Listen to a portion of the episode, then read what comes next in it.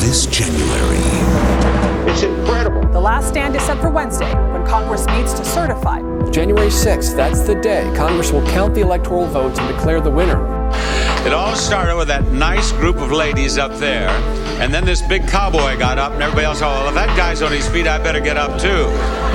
on January 6th at 1 p.m. Eastern Time, 1300 military hours. What is that in Zulu? I don't know.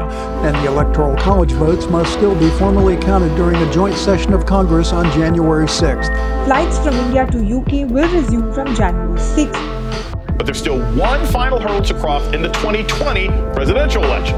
On January 6th, All right, Trump tweeted out, quote, massive amounts of evidence will be presented on the 6th. We won big.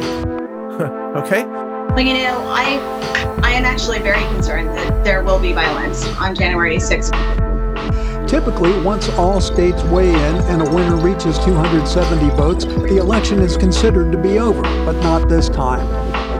So we'll see how it plays out on the House floor on January the 6th at 1 p.m.